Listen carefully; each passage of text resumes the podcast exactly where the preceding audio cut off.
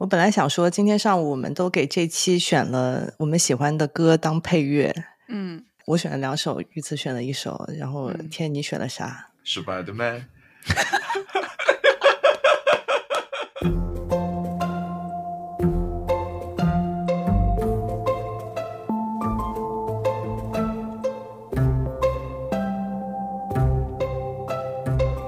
来到 Slow Brand，和我们一起探讨如何慢慢做品牌。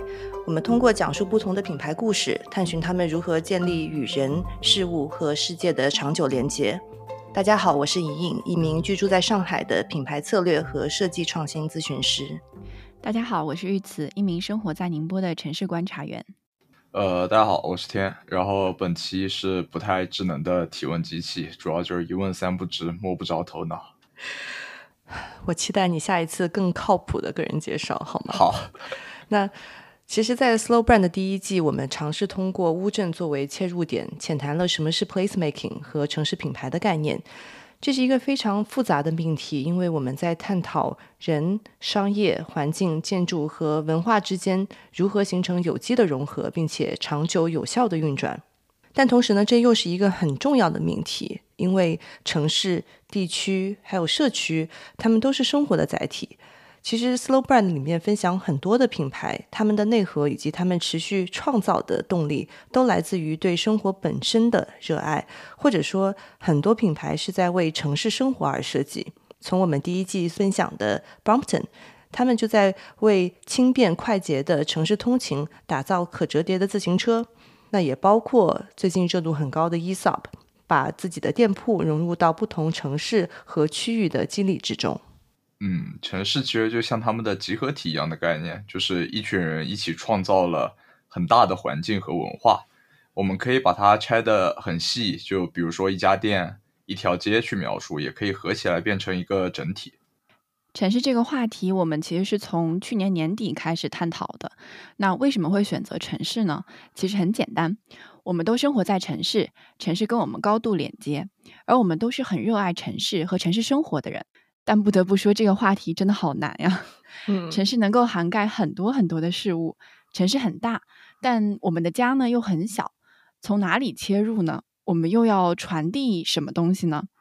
那我们三个头脑风暴了很多城市，像是东京、柏林、香港，也讨论了很多很多的街区，阿那亚、七九八艺术街区，甚至是英国的 Notting Hill。那每次描述的时候呢，我们三个都是手舞足蹈、激情澎湃的。但是讨论的越多，剩下的东西我们就没有办法确定下来，从哪个切面进行叙述呢？我们想了很久很久。那最终呢，我们决定跳脱出传统的品牌塑造的框架，以我们也就是人的视角出发去解读这一季的特别企划 “Slow Living”。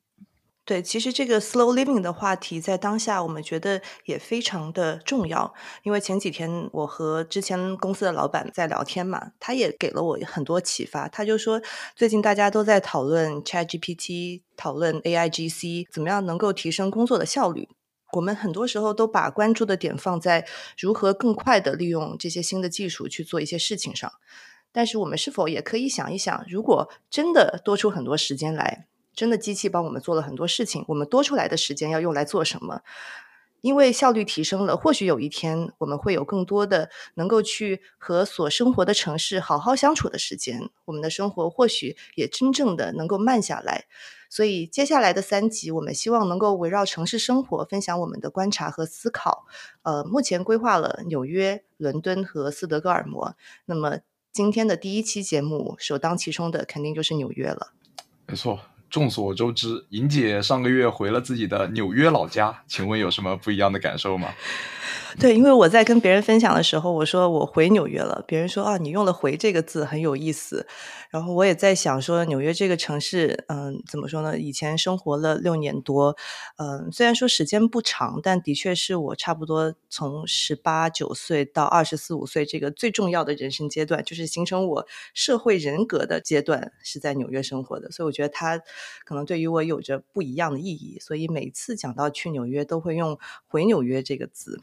那这次回去，感觉这个城市整体上慢慢的在从疫情中恢复着。比如说周末的时候，SOHO 有很多人在购物，第五大道上面的游客也很多，而且我还去看了一场 NBA，呃，那场因为我本来是冲着就是纽约德比去的，但是那一场正好是杜兰特跟凯瑞被交易了之后，所以就两个人都没有看到。对，但是整整个球场仍然是就是座无虚席，就感觉非常的。嗯，热闹吧，但是也有可能那几天天气比较冷，还下雪了，所以在一些区域并没有像以前那么热闹。特别是在 Midtown，就是中城这个区域，因为以往是很多上班的人，但是呢，其实跟朋友聊的时候也知道，说疫情后很多人都会选择远程办公。即使有的公司它不是说你百分之百可以 work from home，但是一周也只用进公司两三天，所以很多人都会从纽约市中心的公寓搬出来，去住到新泽西长岛，这样的话就会有更多的生活的空间。但是啊，据说纽约政府现在以及包括很多大的公司都会要求大家从五月份开始都要回办公室上班，所以有可能到了这个夏天就会重新热闹起来。你看的是街上的风景，我想的是社畜的生活。就是远程办公确实能节约很多生活成本吧，或者可以选择自己喜欢的生活环境。只是现阶段的科技水平可能还不够支持，就是所有的工作都变成这样的远大蓝图的构想。不过除此之外，我我感觉啊，就是当你离开一个地方再回去看，你在离开的这段时间，应该会对它不停的有想象，就是通过回忆来编织出一个你心中的纽约。就像对一个人啊，对一个物都会有这种感觉。你觉得你的期待和现实有没有一些区别呢？嗯，有的时候我会用，就是纽约就很像一个前男友一样的存在。你每次回去就有一点胆怯，但对于我来说，这次回去最大的目的是想要去吸收一些新的东西，就是获取一些灵感嘛。但是呢。我觉得有一点点小失望吧，就是觉得这个城市它的变化并没有想象的那么多，也包括比如说，其实我上一次去是五年前了，那个时候在 Google Map 上面标出了很多店，但其中有一大半都关门了，特别是一些买手店，其实都关掉了。那新开出来的店呢，嗯，有意思的不多，而且很多比较重要的一些商业街区上面的铺子，其实都还是在出租的状态，所以整体上。并没有看到太多新的东西，然后在这个过程当中呢，我也有反思。我就说，嗯，其实像纽约这样成熟的城市，你很难看到一些很翻天覆地的，或者是非常颠覆性的一些新的东西。那也包括我觉得最近几年我们在国内对于新的东西的追求，或者是对于新鲜的这个胃口，感觉已经被喂大了。就是你知道，在上海也好，或者一些中国的城市也好，就是动不动就有。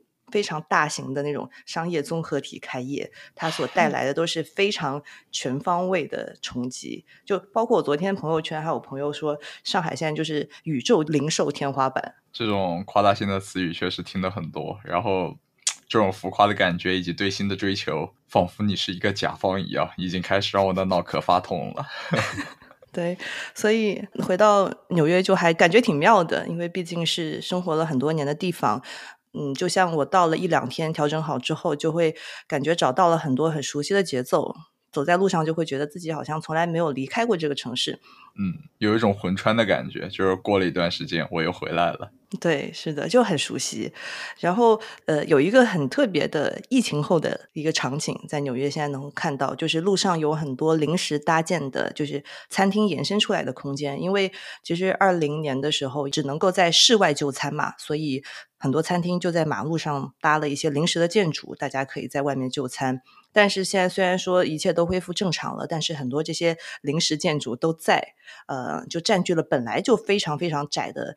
纽约的马路的很多空间，我觉得其实很多商家他没有太大的动力把这些拆掉，因为其实都是免费的，能够去增加整个店铺空间的这样的一些设置嘛。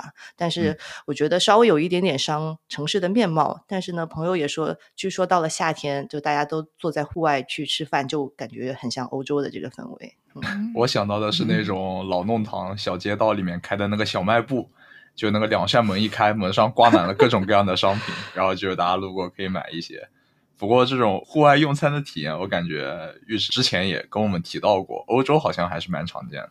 对的，但是英国人相对来说会傲娇一点，一般户外用餐的场景，工作日你可能看不太到，因为他们下班的时候还是会出来喝一杯，所以哪怕天气很冷，他们冻到脚脖子都红了，但还是愿意 举着酒杯站在那里聊天。虽然我不是非常能够理解啊，不过这些都是我可能五年前的回忆了。所以这次三月份去到嗯瑞士跟德国，也算是我十年后的再次重访吧。但是三月份的欧洲目前还处于冬天的尾巴，整个生机勃勃的景象，我这次还没有完全感受到。瑞士相比德国受到疫情的影响呢，会小一些，那城市的氛围也会更热闹一点。呃，班霍夫大街依然是人潮如织的。苏黎世的这个体验可能是我在我的预料之中呢，但是在去德国之前，其实我自己心里就打了一个预防针，因为有听到过太多呃关于德国的负面的一些消息或者是情况跟描述吧。那去了德国以后，确实也是，呃，如我所料，就是萧条了非常的多，然后治安也不是特别好，难民也挺多的。然后那天跟朋友在餐厅吃饭，我就全程就盯着那个我的包，生怕一一晃神财物全都丢了。那吃完饭从那个法兰克福的市中心到机场周边的酒店，整个车厢就我一个人，我其实是挺害怕的，因为周边都是黑黢黢的。然后到达酒店的那一刻，我确实是松了一口气，终于安全到那里了。所以这样的城市体验。感对我来说并不是非常的友好，因为我不知道哪里有危机，然后就好像说周边的人都是一个猎手一样在捕猎着我。对，我觉得这种有一点点心惊胆战的感觉，我在纽约也有类似的感受吧。因为其实之前也有听在那边的朋友说，也包括在新闻里面会看到，其实现在美国整个枪击案发生的频率更高了，而且在疫情之后发生了很多。Asian hate 仇视亚洲人的一些零星的事故，他们曾经给我讲过一个特别夸张的事情，就是在地铁站里面会有人会有亚洲人被直接推下去，所以很多我的朋友现在他们在纽约等地铁的时候都会靠墙站。那嗯，我觉得这个是跟我认识的纽约、我熟悉的纽约很不一样的。所以这次回去的时候，嗯，虽然说走在路上你的观感没有特别的。不一样，但是在精神上会绷得更紧一点，而且就像你对，而且像你说的，就感觉回到上海就有一种松了一口气。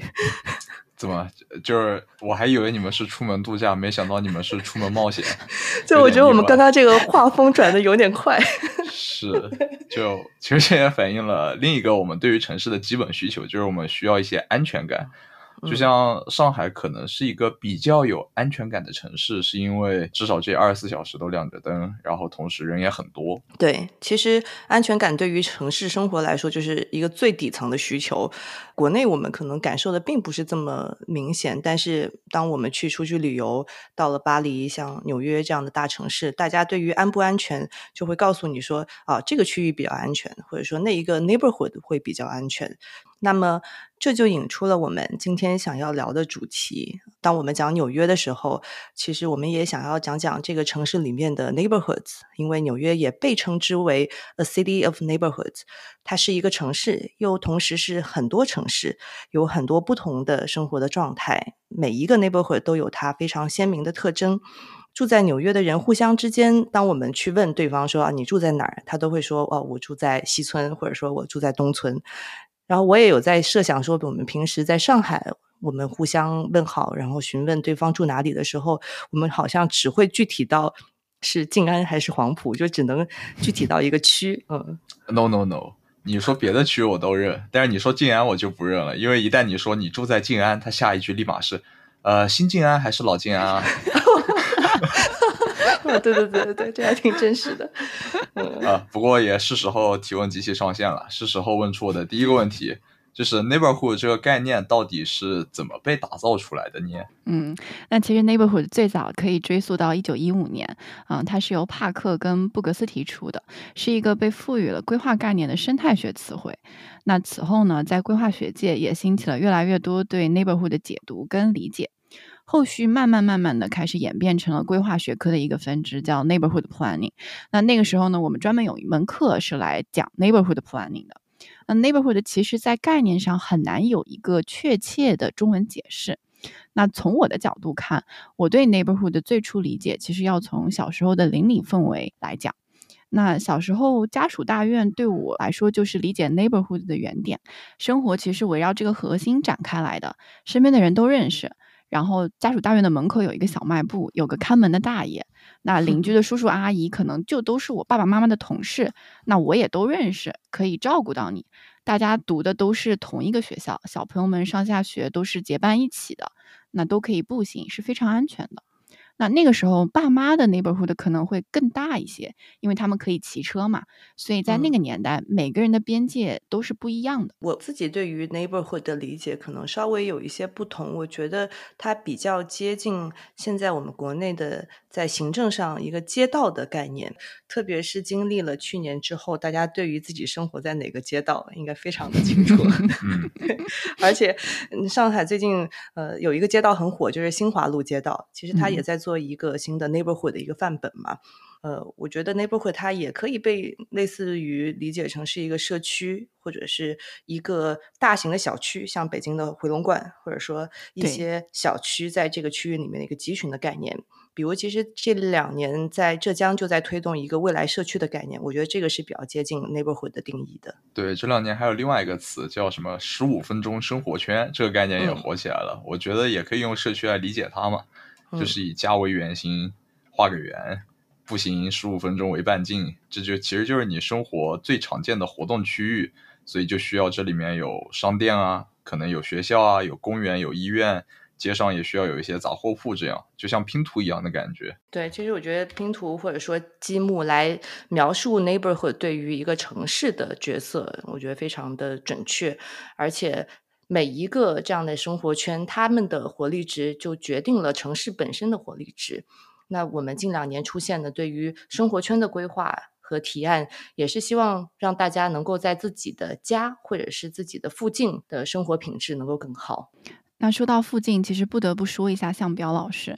那在跟许志远老师的对谈当中，向彪老师其实也提到说，现代社会的附近正在逐步的消失。那我们对身边生活的感知能力在不停的下降。我们可能会说清晰的知道说下一个旅行的目的地在哪里，或者说如何在考试中获得高分，但可能并不知道社区的菜场在哪儿，或者说对身边的生活环境有一个非常清晰的描述，甚至是生成一种画面感。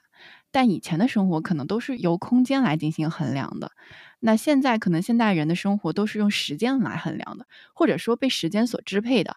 你早上要几点起床？几点要打卡？几点要按时的下班？那什么时候做什么样的事情？生活变得非常的效率化或者极客化。那技术的发展让大家对极客性的要求也会越来越高，时间也变得非常的碎片。那我们的焦虑也将会被逐渐的放大。我们大部分的附近都存在于手机的各种 APP 当中。我觉得这个讲的太准确了。我觉得我的附近就是我的外卖可送达的范围，对吧？所以附近就这样消失了。那空间上我们是消失了，对吧？附近消失了，那与人的关系就更加是如此了。我可能根本就不知道我的邻居是谁，我身边的这个朋友住在哪里，我可能也不知道。那夏苗老师其实也就提醒着我们说，就是你既要有好奇心。有超越感，在关注呃远在天边的世界的时候，也要关注小小的自己以及自己的身边，重建跟身边人之间的联系，逐渐在空间中找到附近或者重塑附近。那我想，这个也是我们为什么今天会着眼于 neighborhood 和 slow living 的原因。那在新的常态下，我们希望从城市生活里重新找到那份温暖、亲近、安全，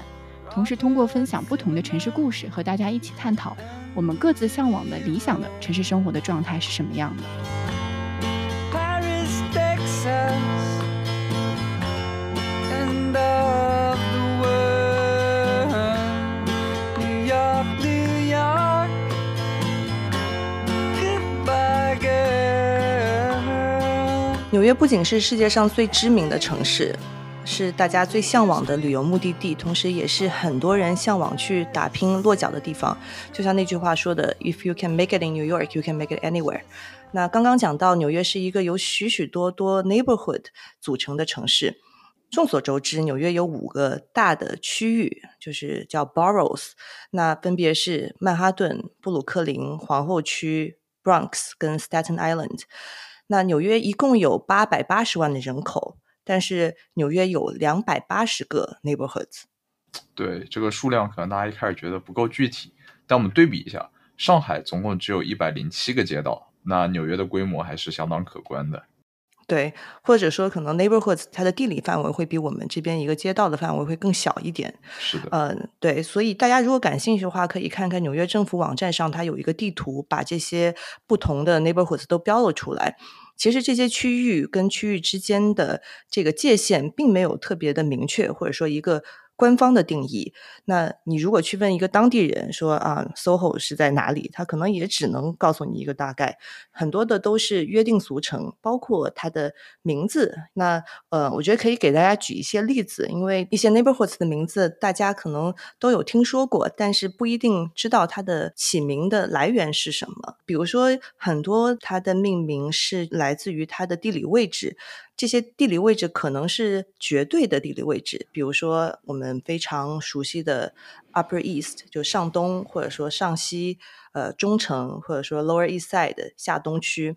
那同时呢，还有一些它的名字是来自于一个相对的地理的区位。我觉得这里有几个还蛮有意思的，可能大家不一定会知道。比如说我们很熟悉的 SOHO。对吧？其实国内有好多 SOHO，嗯，我只知道凌空 SOHO，这就可以说到国内的 SOHO 和那里的 SOHO 的区别了，或者说纽约的 SOHO 啊，它本质上是一些艺术家，或者说没有那么发达的艺术家原来在那里聚集的地方，他们会把废弃的工厂啊、仓库布局一下，变成很有个性的空间，然后大家会把这种空间现在也有个专有名词，就叫 SOHO Loft，包括我们现在那种公寓嘛，其实灵感也起源于它。而另外一个什么凌空 SOHO 啊，这种东西是日本提出来的。其实那个 SOHO 是缩写，是 Small Office Home Office，讲的是自由灵活，准备二十四小时办公。对，所以大家知道的 SOHO 就是刚刚你讲的这几个解释嘛。但其实，在曼哈顿 SOHO 它指代的是 South of Houston Street，就是休斯顿街的南边。就是 SOHO，就是 S O H O，是取自于 South 跟 Houston 它的前两个字母。对，明白了。但可能因为这个 SOHO 太有名了，所以在伦敦跟香港都能看到 SOHO 的名字。对，它可能更多指代的是一种城市的氛围，跟它所聚集的一种业态的一个描述。嗯，对。然后，同样的起名思路还有另外两个，可能大家也听说过，一个叫 Tribeca。也是三个单词的首字母连成的，叫 Triangle Below Canal，就是在 Canal 大街的下面的一个三角区域，就 Tribeca。对，所以它也是三个单词拼起来的。另外还有一个叫 Nolita，那它其实讲的是 North of Little Italy，就是在小意大利区的北边。我觉得这几个还蛮有意思，因为我我也是住在纽约，可能过了挺久之后才知道他们的命名的来源。嗯，还有的一些 neighborhoods 可能大家比较熟悉的，它的命名的典故就会和它的历史更加有关。比如说 House Kitchen，也就是八大道以西三十四街跟五十九街之间的这个区域，因为它最早聚集的是在底层工作的一些爱尔兰移民，所以 House Kitchen 它描述的就是这个地方非常的脏乱差。哦。对，我还以为那里住了很多的厨子，我也以为是这样的，并不是，就住了很多爱尔兰移民。对，那其余的我觉得就是有一些是按他所居住的人群命名的，毕竟纽约有百分之三十六点二的人是在美国以外的国家出生的。嗯，在纽约。大家讲的语言一共加加起来有两百多种，所以呢，会有 Little Italy，就是意大利人、意大利移民聚集的区域，还有 Chinatown，就是我们华人所聚集的区域。没错，刚才讲了很多的这种区域嘛，大家一定会很好奇，它大概有多大？就以 SOHO 为例吧，它就是有二十六个街区和大概五百个建筑合在一起，就是一个 neighborhood。那纽约的迷人之处就在于它的多样性。那千篇一律的建筑、人群跟文化，其实无法塑造神奇的纽约。纽约可以是冷漠的，有西装革履的华尔街上班族，也有冬夜倒在街边、衣不蔽体、食不果腹的 homeless。但纽约也可以是有温度的。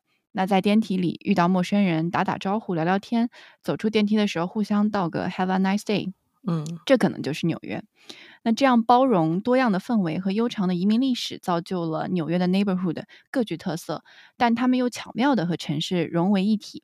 那走过 Times Square 向北，你可能可以看到很大幅的戏剧海报，你知道你进入了百老汇。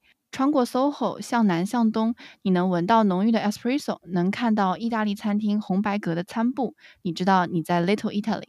那再往南，看到天好运的霓虹招牌和挂在门口的粤式烧腊，那不知不觉你就知道，哦，你原来来到了 China Town。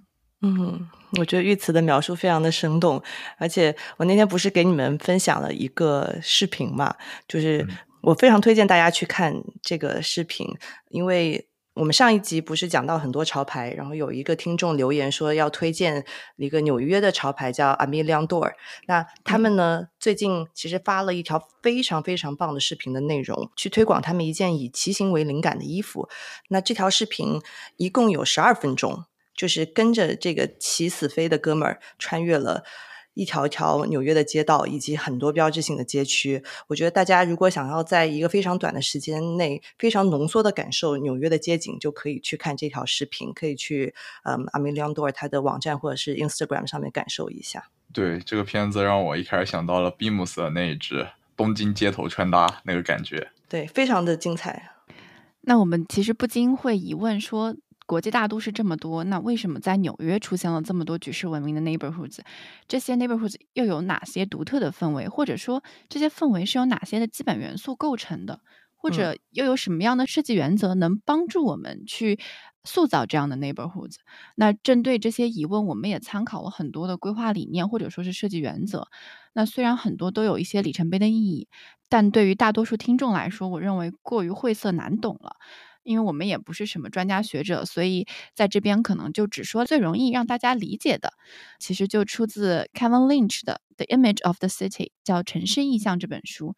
这本书其实着眼于美国三个城市：波士顿、洛杉矶跟泽西城。那从视觉形态上去理解城市和观察城市，将道路。边界、区域、节点、标志这五个要素作为城市形态的一个重要的体现。那这五个要素联系相互作用，随着要素之间的联系不断的增强，人们对这个城市的印象也就越来越丰富，那这个区域的特色也就越来越鲜明。没错，你刚才讲的可能是从这五个角度来讲城市是怎么建立出来，以及为什么会有分化的。我这里可以讲两个大佬的博弈，就是让城市在人和城之间的一个嗯。相互拉扯吧，这两个人就是罗伯·摩斯和简·雅各布斯。罗伯·摩根是谁？他是纽约州的州务卿。之前啊，他长期工作于纽约大都市区，被称为二十世纪中期纽约及其市郊的建筑大师。他通常支持修建高速公路，而非去做公共交通这种事。就是他要修路，但是他有人不让他修，谁？雅各布斯，他第一个不同意。因为他强调，城市的生命力取决于街道以及人行道，不要路，要人待得舒服的空间。哎，这个更重要。其实这两个人他们之间正面相交的一个例子啊，就是罗伯特·摩斯，就是 Robert Moses。他在五五年的时候曾经建议在纽约第五大道跟华盛顿广场公园交叉口那个地方去修建一个四车道的大路，穿过整个华盛顿广场公园，就是现在 NYU 在的地方。然后当时就是 Jane Jacobs，就是你说的这位女士，她就是住在这个区域里面的民众。他觉得城市不应该去让给更加追求效率的这些大的公路，而是要去保有这个生活的氛围。所以他就带领着整个村里面的就是 village 里面的民众，去跟权威去抗争了十年，才把 Washington Square Park 完整的保留下来，没有在中间去建个马路。所以我还挺感激 Jane Jacobs 的抗争，因为要是没有保下来，我上大学的时候就没有地方坐着吃三明治了。城市这个讨论对象对大多数人来说都是比较抽象跟宏大的。那从学术的角度去看城市，也会觉得比较的枯燥。但是 neighborhood 和我们就比较息息相关了。对，就我记得他们在建设城市的时候有一个理念嘛，叫 street to street。就之前曼哈顿对 block 的设计，一开始就是希望一分钟的脚程能够穿过的范围，在这之上建立的东西就是一个 block。那这一分钟之内你能体验到什么就很重要。而刚才讲的 street。乃至到 neighborhood 的基础，也就是这些楼和路啊。当然我不懂，还是听您接着说。问第二个问题了。好的，那第一个我认为比较重要的其实是建筑。那因为每个建筑都是容纳我们活动的地方。首先，建筑它需要有用途嘛，被我们所使用，作为标志物也好，作为居住空间也好，或者说它作为一个公共文化活动的场所也好。那么其次呢，不管建筑的形态是怎么样的，年代多久远，它是需要跟周边的环境相互融合的，相得益彰的。嗯，那建筑可以是单体的。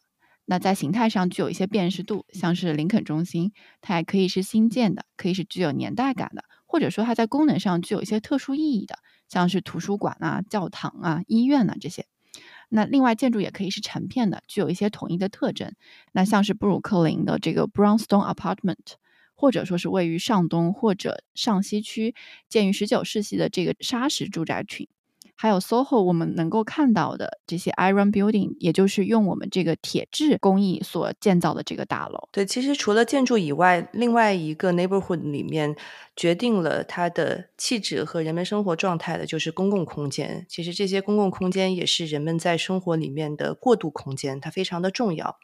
那首先，其实讲到公共空间，可能大家第一反应会先想到像公园啊、图书馆啊这样的一些公共空间，但其实。就是一个 neighborhood 里面，它道路长什么样的反而很重要，因为我们会更倾向于住在一个骑行友好或者是步行友好的一个街区里面，因为这跟街区的活力有关，而且跟它的舒适度、安全性也有关。那除了道路以外呢，其实我觉得像公园、广场这样的公共设施，特别是在纽约这样的城市，就特别的重要。因为大家也知道，纽约有一个非常非常大片的城市绿地——中央公园。但其实除了中央公园以外，纽约一共有一千七百个公园。这个数字包括了就是有绿化的这些设施公园，也包括了像运动和休闲的设施。比如说儿童游乐园、游泳池、网球场这些，但是不论如何，这些公共空间的目的是为了让人们有更高品质的生活嘛。更重要的是让人们能够参与进来，在里面能够发生一些事情，能够给社区带来真正的价值。对，不过根据建筑和你刚才讲的公共空间这两点，我觉得大家对于城市已经有了一个很平面的基础想象，就像 X 轴和 Y 轴一样。但是要让它从一个想象变成一个很具体的生活场景，我觉得还少了点 Z 轴。不懂就问。第三个问题，Z 轴是什么呀？我想这个 Z 轴可能就是发生在这些物理空间的活动跟事件。那粗浅的来看，可能商业活动跟文化活动是跟我们生活最密切的两大类。那刚刚其实前面也提到了，说现在呃上海的这个商业是这个宇宙界的天花板。那可能到了美国或者是欧洲的话，呃和我们这个多维度商业体验不一样的是，他们的商业更加的质朴一些。那城市里并没有这么多的一站式综合体，如果有的话，也都是在郊区。那每一个 neighborhood 基本上都有一条 high street。嗯，出门走路五分钟，你就能买一个水果、蔬菜，喝杯咖啡。那更强调触手可及，也更生活化。那这些年，其实有很多的地产从业者也想从中借鉴，打造生活化的邻里商业。那从出发点来看，我认为是好的。但按照目前国内这种赚快钱的商业模式，叠加效率优先、视觉分享优先的社会环境，很多社区店其实是不成立的。嗯，我就拿家门口的咖啡店来举个例子。这家咖啡店其实是一家典型的社区店，那只有一个店员，每天的杯量呢在六十杯左右。那目前的定价呢是一杯每是二十块钱，S O E 豆子也是不加钱的。对于大部分动辄三十元以上的精品咖啡店来说呢，这个定价已经是挺便宜的了。但老板说，呃，有一大部分的订单其实都是外卖单，那很多的利润其实都是被平台所抽走的。他说，如果平台抽的少一点，它的价格可以降得再低一点。那赚钱的部分大多都来自于店里的老客，他们很喜欢店里的氛围。老板说他不忙的时候，其实也会加入进来，跟他的客人们一起聊天。那我就问到说，我说老板，那赚钱吗？他说其实他只赚一点小钱。如果说让他去扩店，开更多的这样的社区邻里店，其实是不可能的。第一个是因为人力它覆盖不了，另外一个其实大部分的时间是亏钱的，因为去年年底像是疫情的时候，基本上都是没有人到这样的社区店来进行消费的。嗯，其实我觉得家门口有一个自己喜欢的咖啡店，然后每天能够买一杯，或者是办公室边上有一个，我那天我跟天一起去吃了碗面嘛，我就觉得有一个实体的非常便利的。这样的一些小商店，就是能够让我们享受到一个非常便利的街区的概念。所以我也在想说，一方面我们想要我们的街区变得更生活，呃，有更多这些实体的小店能够去给我们生活带来很多便利；但一方面呢，我们又非常的依赖线上的服务、线上的外卖，让这些实体的小店没有生意可做。我觉得非常的矛盾。其实这跟你之前讲的，就是说自己对那包户的定义是什么，就是。可配送范围，嗯，因为我们的需求可能都会被这种很有效率的外卖满足了，然后你再想要一个生活的氛围，其实也挺难的。就是既要又要。虽然我们是成年人，我们既要又要也很难。对，所以，我们生活圈里面的这些为生活提供便利的、能够带来一些烟火气的商业是很重要的。那除了商业以外呢，我们也需要文化的事件。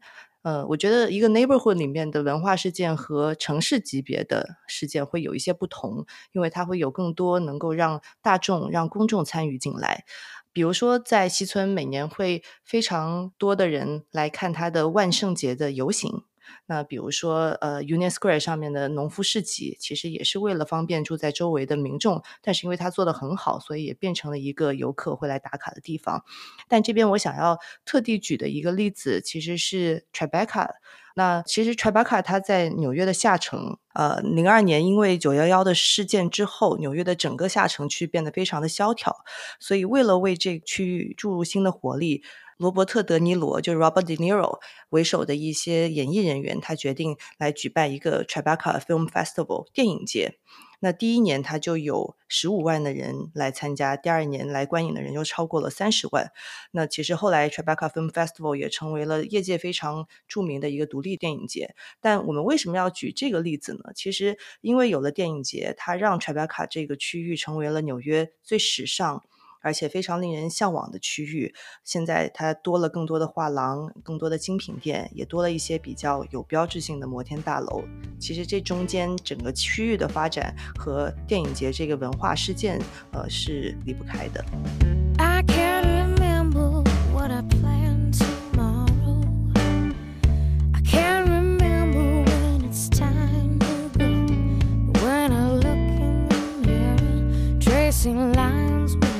刚莹其实讲到了 Tribeca 的这个呃电影节，那其实在国内或者说是在国外都有非常多由这种艺术文化活动引导的城市更新项目。那讲到城市更新项目，我们绕不开的一个话题就是这个市生化。嗯，市政化常常会跟城市更新、社区规划联系在一起，而这些项目一般都会有主导方或者是开发商，所以大部分人都认为，在这被规划的过程当中，市生化是一个必然的过程。那从社会性上来讲，对原住民不是非常的友好，所以提倡有机发展。但我也常常在反思，是不是所有的有机发展都是好的？因为每个居民都有自己的切身利益要维护，人多了，利益多了，那自然依靠自发的这个有机规划就非常的缓慢。运气好的时候，矛盾很快就能够解决，那整个 neighborhood 也就发展的非常的快。但如果说是矛盾调和不了，那后续的开发周期就非常的长，甚至说这个 neighborhood 就衰败了，或者说整体的这个规划就没有办法执行。那从征地到开发再到落地，有的甚至长达二十余年，并且成功的项目非常的少。对，特别是在纽约，有很多跟 gentrification 就是深化的这个概念联系的一些街区，比如说布鲁克林的 Williamsburg，讲到这个话题绕不开的一个片区。很多人知道 Williamsburg 是因为它曾经是纽约最酷、最 hipster、最时髦的一块文化的高地。其实我们上一集有介绍的创意团队 Miss Chief 的办公室也在 Williamsburg。嗯，但是呢，大家讲到师生化，在诟病这个话题的时候，Williamsburg 是被提起最多的。呃，我觉得可以分享我自己就是这么多年对他的一个印象的变化吧。因为我第一次去 Williamsburg 应该是在一零年左右，那个时候还在上学。嗯，其实那个时候河边已经有一些非常高层的住宅项目已经起来了，但是整体这个片区没有太多的东西，就是一些大的仓库。如果大家去查资料的时候，也会看到说，其实 Williamsburg 那个时候有一个非常大的制糖厂，就是 Sugar Factory，对。所以就会有一些比较大型的仓库啊，工业的一些建筑。所以你晚上在那边走的时候，就会觉得有点害怕。但是我当时去的时候，就是去的是一个在大仓库里面举办的一个市集，还会有一些独立乐队的演出。所以当时在我的心目当中，Williamsburg 是全纽约最酷的地方。白月光，对，是的。然后。后来也经常会去嘛，你会发现这个片区变得越来越热闹，而且氛围是比较小众的。你可以在那边淘到有意思的二手的东西，有一些很有特色的买手店、餐厅，然后在河边还经常会办一些市集，所以它是让人怎么说呢？就是很向往的一个非常有调性又小众的一个正在蓬勃兴起的一个区域。就看着它一点一点成长起来了。对，但是后来我回国之后，其实每隔一两年会回去一次。那每一次也会去 Williamsburg 逛，会发现整个区域变得越来越商业化。最明显的是，路边的一些比较矮的小高层会被改造成高端的住宅，也会有一些大家能够认得出来的一些大众的零售的品牌的出现。然后这一趟的感受其实特别特别的深刻。呃，我觉得你走到 Williamsburg，感觉跟 SOHO 差不多了。就是有很多连锁的品牌店，比如说像 Nike、Patagonia、J Crew 这些，甚至我还看到一个香奈儿的美妆的围挡，我就觉得跟那个区域非常的格格不入。怎么说呢？我现在的想象就是，从小住的小胡同，怎么突然就被拆成了别人家的四合院？对，就突然就高端了，突然就商业了，而且，呃，我也给那个听友群里面发过嘛，就是我们之前讲的 Snow Peak 在纽约的那家店，它原先是在 SOHO 的，现在也搬到了 Williamsburg。其实你可以看出来说，这个区域它的商业地位的变化。嗯，所以刚刚讲的 gentrification 的这个概念，中产阶级化的概念，乡绅化的概念，的确让一个地方可能会失去它原先的魅力，但是我觉得也带动了这个片区及周围。比如说，我这次在纽约碰到一对朋友，他们喜欢布鲁克林，可能就是曼哈顿也比较贵吧，但是他们喜欢布鲁克林，然后但是他们已经租不起 Williamsburg 的房子，他就租到了边上有个叫 Best Day 的片区，但在那个区域。如果你放到十几二十年前，其实并不是这些在纽约工作的年轻人会选择居住的地方。所以在你从另外一个一个方面看，你觉得还是为这个片区带来了一些正面的影响。是，其实城市都是在动态更新跟发展的，可能三十年河东，三十年河西，说不定哪天，呃，那个地方也火起来了。你也开始从城市的角度莫欺少年穷了，是吧？就是在我的刻板印象里。就是市生化，或者更粗俗一点讲，就是中产阶级化，就是城市的象征，就不谈好与不好嘛。一般而言，一个地域变成中产阶级的游乐园之后，它就会和之前变得天差地别。这个观点，我觉得可以用《裸城》里面，就是 Naked City，也是推荐大家去看的一本书了。里面提到了一个概念叫原真性，我觉得和这个是息息相关的。原真性的意思呢，就是某个事物它应该是真实的。却不一定，或者说已经是真实的。我想了很久，我一开始理解不了这句话。但如果你用哲学里讲的客观实在来类比，你就很好理解了。就是一个东西是客观实在的，但是我们看不到它，它也是客观实在。我们看到了，才能观测到客观实在。所以其实这也是一个很主观的东西。而原真性指的就是不同的人的主观之间的碰撞，就是新的事物和老的事物是可以共存和原真的。就像 SOHO，它是一个创意街区。那对于那些年轻艺术家来说，它的原真性是什么？是这里的自由和他们创造的东西。但对于现在中产阶级化之后的原真性是什么？是精品，是要有消费能力的。嗯，可能同时还要有一点浪漫气息的。但是这两种原真性都是很真实的，因此他们才会产生矛盾，并不会说，呃，这块地是谁在这里建立了文化就属于谁。因为原真性它还包含了用途和人群的多样性。这种多样性和关于空间权属的争论，也正是城市原真性的一部分。我们很多时候都希望带着辩证的角度去看待问题，去批判可能某些看到的城市现象或者是社会现象。嗯，但是当我们面对更加复杂的 neighborhood 的时候，二元论可能就并不适用了。每个个体对 neighborhood 的感知其实也是不一样的。只能说希望每个个体带着温度去感受我们生活的附近，以及喜欢在这个 neighborhood 生活的自己。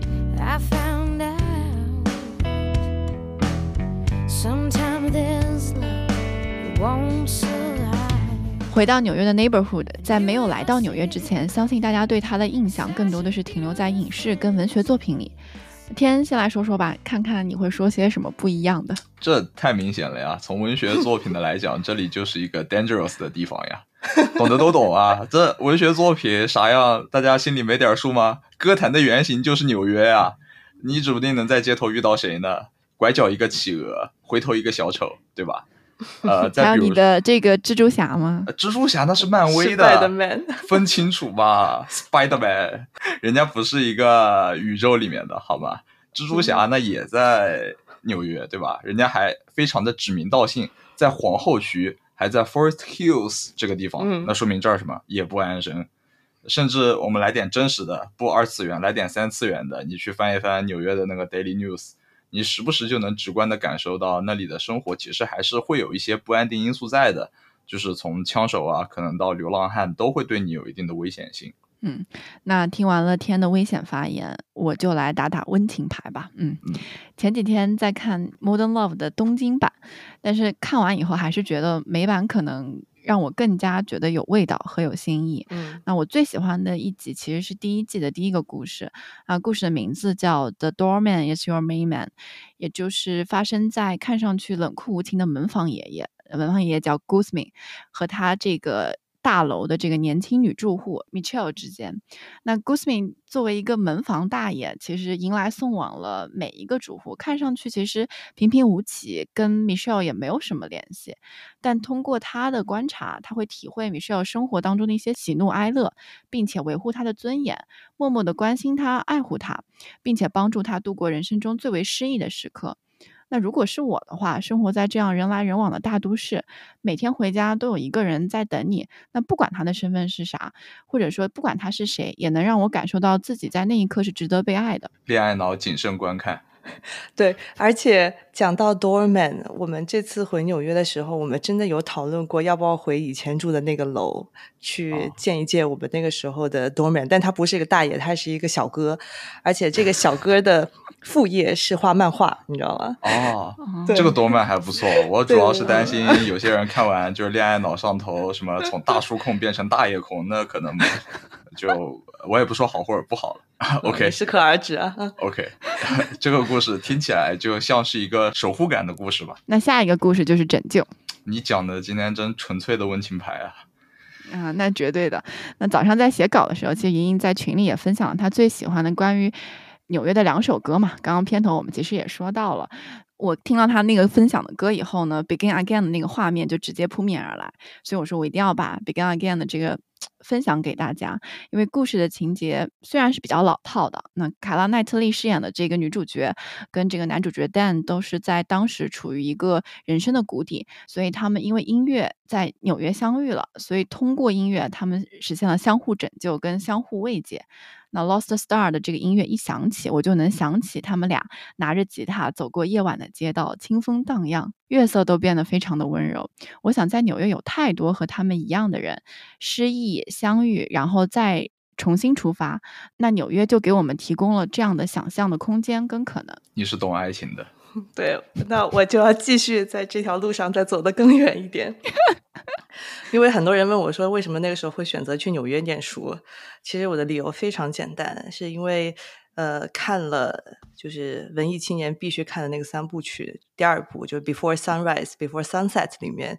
男主角 Ethan Hawke 就是他演的那个角色，说自己住在 NYU 附近，而且 Ethan Hawke 他本人也在 NYU 念了两年，然后辍学了，所以我是因为他去申请的 NYU 的。啊！你这也太上头了。对，所以你有在 NYU 碰到那个让你能够不停的闲聊的那位男主角吗？有啊，哎哎有啊，就是在我离开纽约之前，他正好在呃那边有一个话剧在演出，哦我就特地去哦看了。而且看完之后，我在门口等他出来，拿着他写的一本小说，让他给我签名。然后他给我签了那本书，而且而且就中间还有个小插曲，就是他那个时候是在跟一位女明星在聊天，呃，那个女明星叫 Maggie Gyllenhaal，就是 Jake Gyllenhaal 的姐嗯姐，然后他们两个在聊天，然后完全没有看到那个女明星，我就直接上去，就是打断了他们，说 Ethan Hawke，你给我签个名。对对，所以就是我觉得很多影视作品是影响我们对于纽约这个城市的想象，反正至少它改变了我的命运吧。对，而且呃，住在纽约的时候也会觉得。跟很多影视作品就会产生一些交集，我就稍微扯远一点啊，就是我大一的时候住的那个宿舍就在 Washington Square Park 边上，那每天晚上就有一段时间外面就很亮，我们都不知道为什么这么亮，那我们只知道说这是公园里面打着很亮的灯，后来才知道那段时间在拍 Will Smith 演的《I Am Legend》，就是那个哦非常经典的片子。对是的，确实，我觉得大家都看过。难不成外面不是在拍电影？你以为外面有奥特曼在变身吗？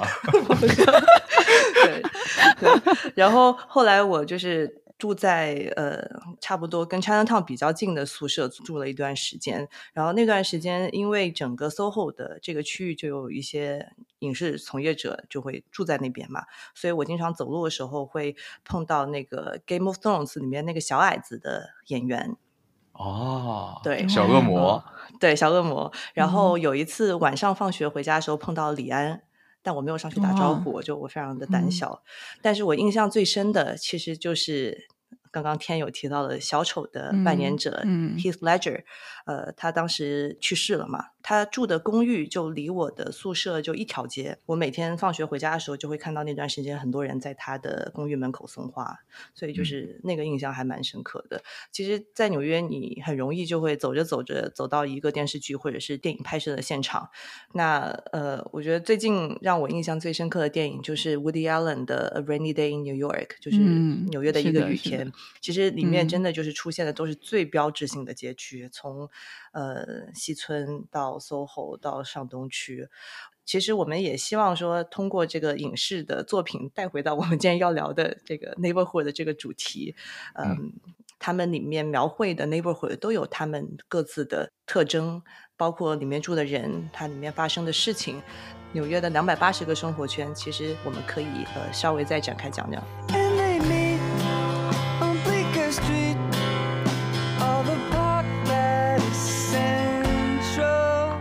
莹莹在去美国之前，其实预告了很久，那也在群里说了很多次要去看一下 Hudson Yard。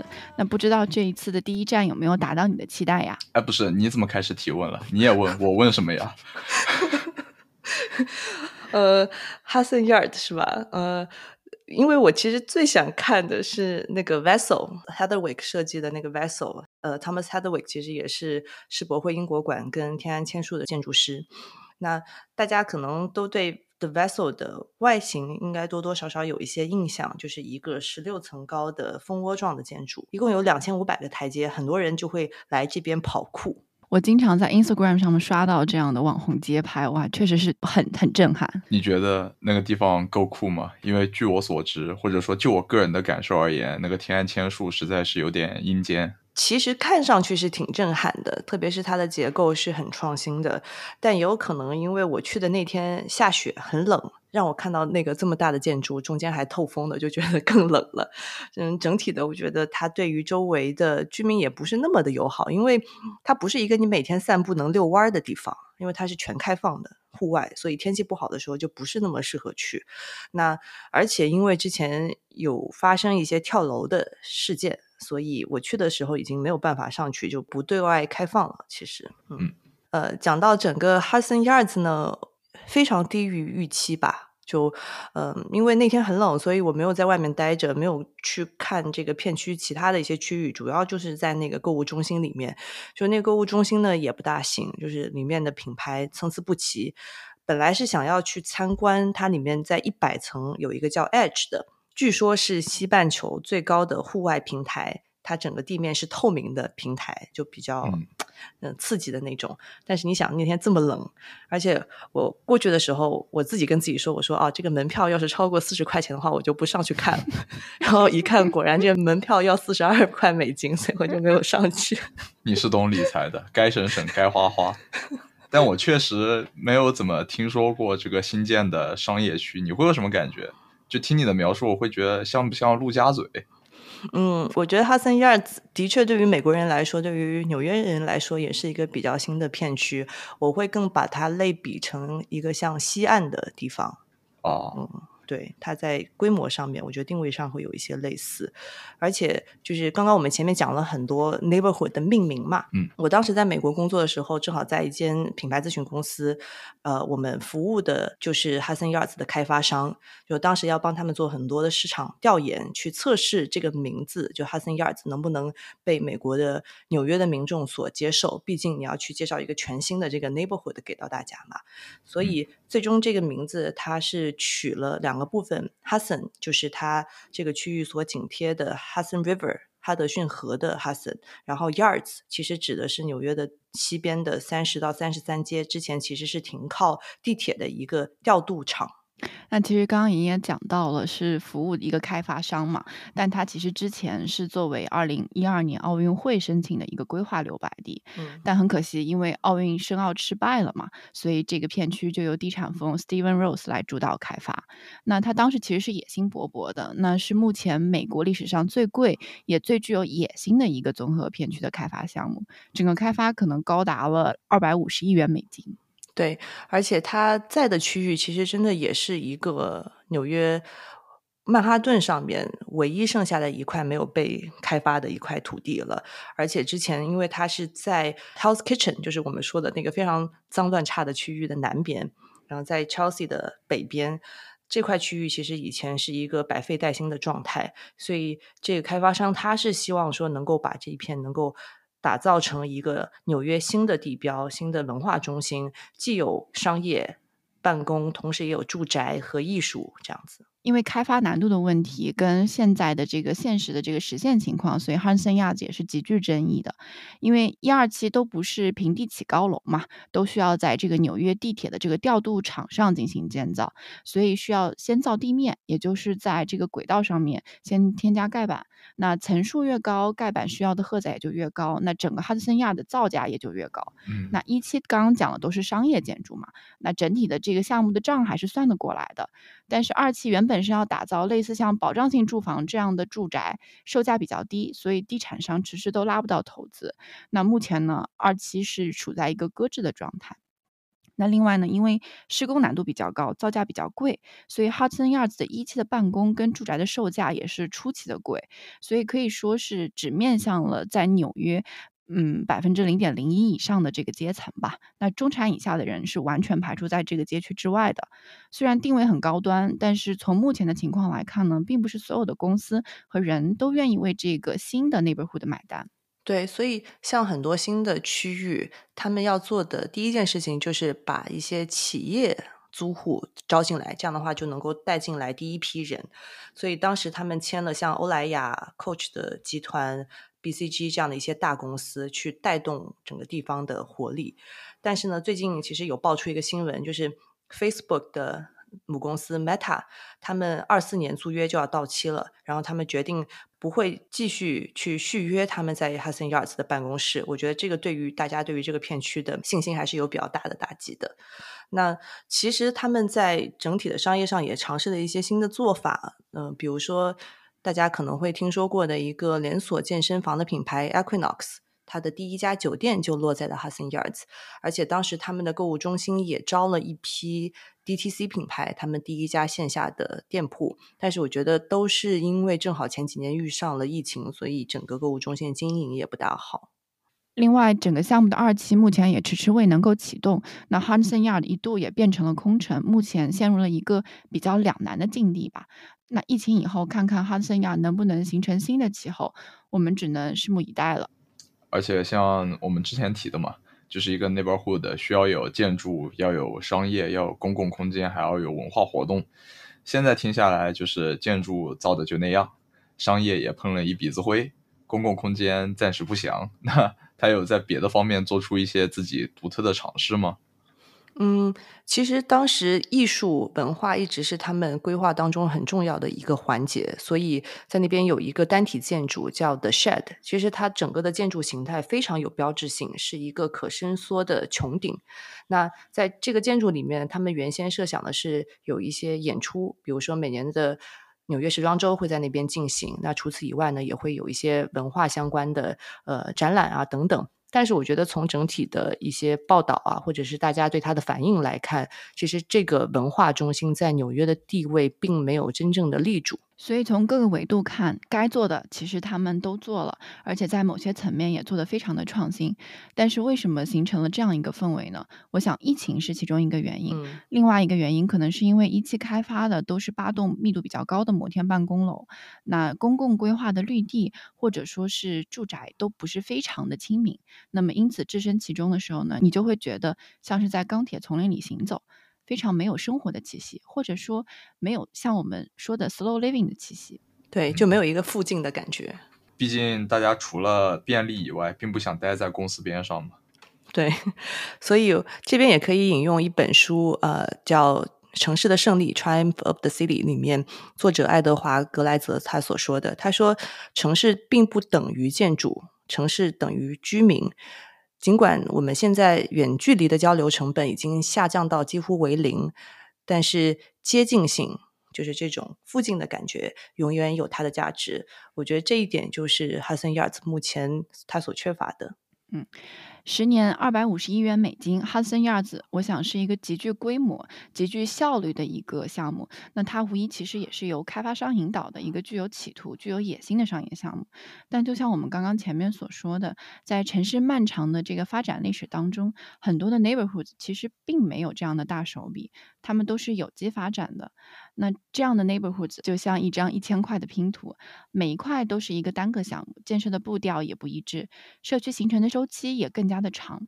但你会发现，这样的社区中的每块拼图都严丝合缝的嵌入到了这个社区当中。举个例子，Chelsea，切尔西，什么切尔西？鞋还是蓝军啊？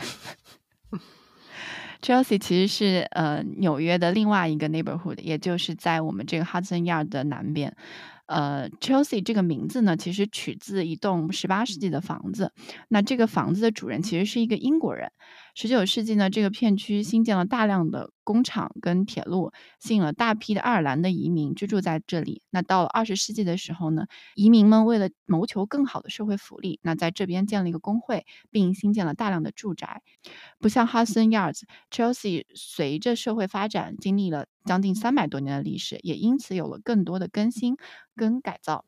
嗯，其实讲到 Chelsea，大家印象最深刻的应该是 Chelsea Market。对的，老建筑、老内核、新形式，我想用三个词来概括 Chelsea Market。那在二零一七年我到纽约的时候呢，Chelsea Market 给我的印象是最为深刻的。它其实原来是纽约最大的食品集散中心，那如今演变成了最大的食品零售室内集市。它保留了原有的传统售卖的形式，卖最新鲜的海鲜、肉制品、奶酪跟意大利干货等等，有点像类似荷兰鹿特丹的 Maxo。我觉得 Martel 更加的创新跟颠覆。我觉得不管是从建筑形态上，还有它其实设计的是下面是市集，然后上面是住宅。我觉得它的这种 neighborhood 的这种连接性更加的紧密，比 Chelsea Market。不过我觉得是有可比性啦，嗯。对，而且在 Maxo 的这个住宅上面呢是有窗户的，你可以在那个穹顶上面看到集市里面发生了什么，所以相当于说你的住宅跟你的集市的生活是联系在一起的。我觉得有一点不好，就是如果你在家里看到楼下突然就开始烤什么你特别爱的吃的，然后你就忍不住你就下楼了，这样对于健身人群不是很友好。扯远了，扯远了，我们再说 Chelsea Market。嗯。好的，我再拉回来。那除了食品零售以外呢，Chelsea Market 现在也是一个复合空间，像是有画廊啊、手工艺工作室啊，然后还有包括一些零售的空间，像是 Free People 在 Chelsea Market 也有一家很大的集合店。那艺术家也会在室内集市售卖一定的手工艺品、耳饰等等。那向西的话呢，Chelsea Market 其实连接的是谷歌在纽约的总部。那看似两个完全不搭边的业态或者是呃企业，那他们现在目前呢又巧妙的串联在了一起。嗯，而且就是 Google 它的母公司 Alphabet 在一八年的时候花了二十四亿美金买下了 Chelsea Market，这个交易是当时纽约市历史上价格最高的独栋建筑的房产交易。嗯，说到 Chelsea Market，或者说说到 Chelsea，不得不提这个 High Line。那 High Line 其实是由一个废弃的铁路改造的，那也是目前工业已改造的一个典范。作为近几年大热的一个 case study，我想大家应该也都略知一二。那 High Line 的前身呢，其实是建于这个 Hudson River 沿线的这个铁路的。那铁路在废弃之前，其实是用于运输我们的乳制品，也就是其实是供给我们刚刚讲的 Chelsea Market。那但到了二十世纪的中期的时候呢，其实铁路运输并没有像现在的汽车运输这么的发达，并且周边的鱼市也开始逐渐的解散了，所以这条的铁路运量也就急剧下滑。到了一九八零年的时候，整条铁路就被废除了。嗯，其实，在 Highline 成为 Highline 之前，我去那边看过，因为当时我还在念大一的一个朋友就说：“哎，我们去看看废弃的铁路。”我就想说，废弃的铁路有什么好看的？现在想想，就还挺庆幸的，因为再一次去的时候，它后来就已经建成了，变成了一个悬浮在城市上空的一个公共绿地了嘛。那后来我觉得每次去的时候，我就会很向往边上住的人。因为大家如果去过那边，就会发现两边的住宅修得非常的摩登，就它那些建筑都非常漂亮，而且你会去想象说，哦，如果我住在边上，我每天下楼一出门就能够享受这样的一个公共的步道，就觉得很幸福。就包括我自己每次去西岸的时候，也会觉得，哦，你一出门就有这样的设施，可以跑跑步什么的，就感觉生活品质会特别好。每当我在这样的走道上，我只会觉得风好大，我好想回家。天，那你应该不太适合去 Highline。是的，那其实莹莹说的这个 Highline 的氛围是比较来之不易的，因为你想，一九八零年的时候被废弃，直到二十年后，也就是一九九九年，才被叫做一个 Friends of the Highline Highline 的朋友们这样的一个公益组织再次带回到大众的视野。那这个公益组织其实是希望保留这条铁路的，作为这个区一个比较重要的历史记忆，能够得到妥善的保留。那保留并不是一件非常简简单的事情，因为 halin 周边的房东为了更好的经济效益，他们希望把这边的环境得到一个快速的改善，或者说觉得应该拆除这条铁路，所以迫使当时的市长签署了一个拆除的行政指令。那公益组织也比较坚决嘛，他们进行了一个新的上诉，最终法院驳回了这个拆除的指令。直到二零零三年的时候，Highline 才正式进入了改造或者说筹备的这个阶段，征询方案、筹措资金。那历时十年，二零零九年，嗯海兰一期正式对外开放。那到了二零一九年的时候呢，完成了四期的建设，向北延伸至了这个 Hudson Yards，目前大概是全长二点四公里。嗯，那其实大家也会听说过另外一个 neighborhood 的名字叫 Meatpacking。那 Meatpacking 呢，其实就是在 Chelsea 这个区域的西南边，也就是 Highline 在十四街左右的这个起点。因为这个区域原先有一些屠宰场，所以就起了这个名字。那当我们去看 Highline 和 Chelsea 这个区域的时候，我会特别推荐一个呃很好的一个瞭望点或者是一个景观点，那就是一五年从上东区搬到这个区域的 Winnie Museum 惠特尼博物馆的楼上，就是在那个楼上你可以看到 Highline，同时呢也能够看到非常纽约的呃一些景象，就是呃蓝天红砖色的楼。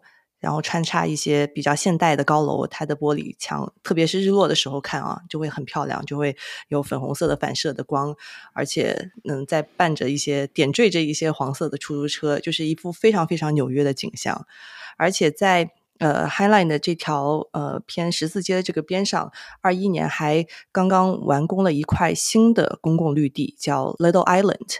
其实也是刚刚我们 前面讲的那一位呃建筑师 Thomas Heatherwick 他所设计的。那它的形态其实长得跟上海的天然千树是一样的，就是一个 一个像盆栽的柱子，它连在一起，然后扎到水面上。就是说，它是一块。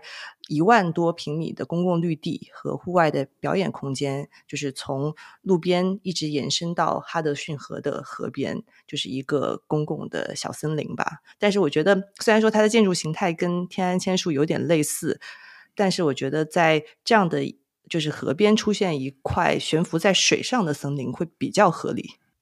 可见 Chelsea 这个区域的这个 public space 或者说公共空间有多么的丰富了吧？就除了 Highline，你看还有像这个 Little Island 以及 Hudson River Park 这样的公共空间。所以从公共空间营造的角度来看，Highline 无疑是成功的，因为它不仅自己做成功了，也把整个区域盘活了。那另外 Highline 其实也是特别的。那按照设计师 Elizabeth Diller 的话来说呢，他们的设计语言其实是极简的。他们不想要打造另外一个跟 Hudson River Park 一样的公共公园，也不想要再打造一条架在空中的城市街道，引入很多的咖啡店、书店，来努力烘托出商业氛围。他们希望用 Highline 的人能够享受坐着，或者说仅仅只是漫步在这里的一个乐趣，让人有机会在这样的地方停留下来，并且引入更多的 Chelsea 的元素，而不是像在街道上一样匆匆走过。因此他们会在 Highline 设置更多的艺术装置，或者说举办文化艺术节。对，其实我们回到前面讲的这个 slow living 的概念，这里边公共空间很重要，因为它能够让生活慢下来，能够漫步，能够闲逛。那文化的一些内容也非常重要，这也是为什么我们会用 Chelsea 作为一个例子。其实 Chelsea 除了刚刚讲的那个 Winnie Museum 以外，它还有一个非常标志性的文化事件，就是每年会进行的 Affordable Art Fair。其实我自己没有去过，但是我一直想要去体验。然后今年的这个艺术节正好也就在这几天在发生，就是三月二十二号到二十六号，是疫情后的第一次回归。那在这边呢，你可以看到一千多件 affordable 的当代的来自本地还有全国各地的画廊的艺术作品。那我就得问了，到底有多 affordable？所有的作品的价格大概是在一百美金到一万二美金之间。affordable？Not at all。我觉得，那你可以买一百美金的嘛，对吧？那我也嫌肉疼。对，我们要举这个例子，也是因为讲到艺术有很多不同的形态。那你到了上西区或者是上东区，它就是很高端的。但是呢，在 Chelsea 这里的艺术是亲民的，是可负担的，就跟它的就跟它的公共空间给人的感受是一样的。最好的一个文化活动，应该是从这个社区的人和他的生活的气质所延伸出来的。最后呢，我也想用 James Cotter，也就是 Highline 设计师的这个设计哲学来总结一下我们 Chelsea：keep it, keep it wild, keep it slow, keep it quiet, and keep it simple。他用了五个感叹号来描述这个他的 Highline 的设计哲学，也是因为有这样的设计哲学，才让 Chelsea 让人忘记自己在纽约，又重塑了在纽约的节奏。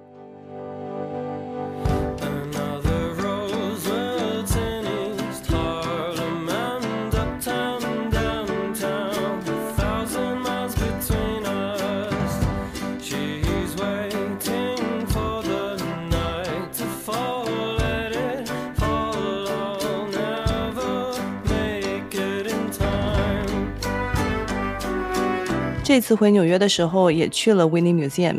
那当时正好是 Edward Hopper 他画展的最后几天。Edward Hopper 呢，其实是美国最重要的现实主义画家之一。这次画展也收集了大部分他画纽约的作品。那他在世的时候就住在华盛顿广场公园附近。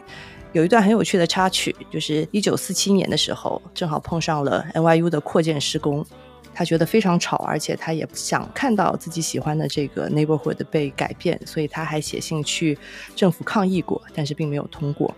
其实你去看他的画，记录了开始经历改造和乡绅化的纽约，但是在他的画里面，这个城市很安静，甚至有一点寂寥，有一点忧郁，感觉他在反抗这个城市的变化。那其实 Winnie Museum 选在这个时间点去展出 Edward Hopper 这些纽约的作品，也是因为策展人想要去呼应纽约在疫情的三年后正在经历的新一轮的转变和重塑。对，就不管是城市还是 neighborhood 吧，因为其实本身都在不停的变化和成长着。而我们或者说亲爱的听友们，哪怕我们只是一个租户，但是我们生活在这样的一个区域中，我们也是这样的社群和 neighborhood 的一份子。我们要始终对自己生存的环境和生长的环境去发表自己的看法，并且努力让它变得更好。因为只有记得我们是属于这里的，以及我们会待在这里的，我们才有义务让它变得更好一点。嗯这期节目我们录的都非常的忐忑，也希望大家能够喜欢。所以在节目的最后，我们三个也蛮想听听大家这三年对生活的感悟和对城市的感受。那大家也可以加入我们的听友群，踊跃的留言，并且转发我们的节目。我和莹莹这次也为大家从纽约和瑞士带来了一些小礼物，分享我们三年以后再次远行的快乐。大家也快和我一起加入群里，进入白嫖党的行列吧！那也希望大家能够喜欢我们这一次城市系列节目的第一期纽约，呃，希望我们能够给大家带来一些新的启发，也鼓励大家去更加享受自己的 neighborhood 所给我们带来的活力、治愈和便利。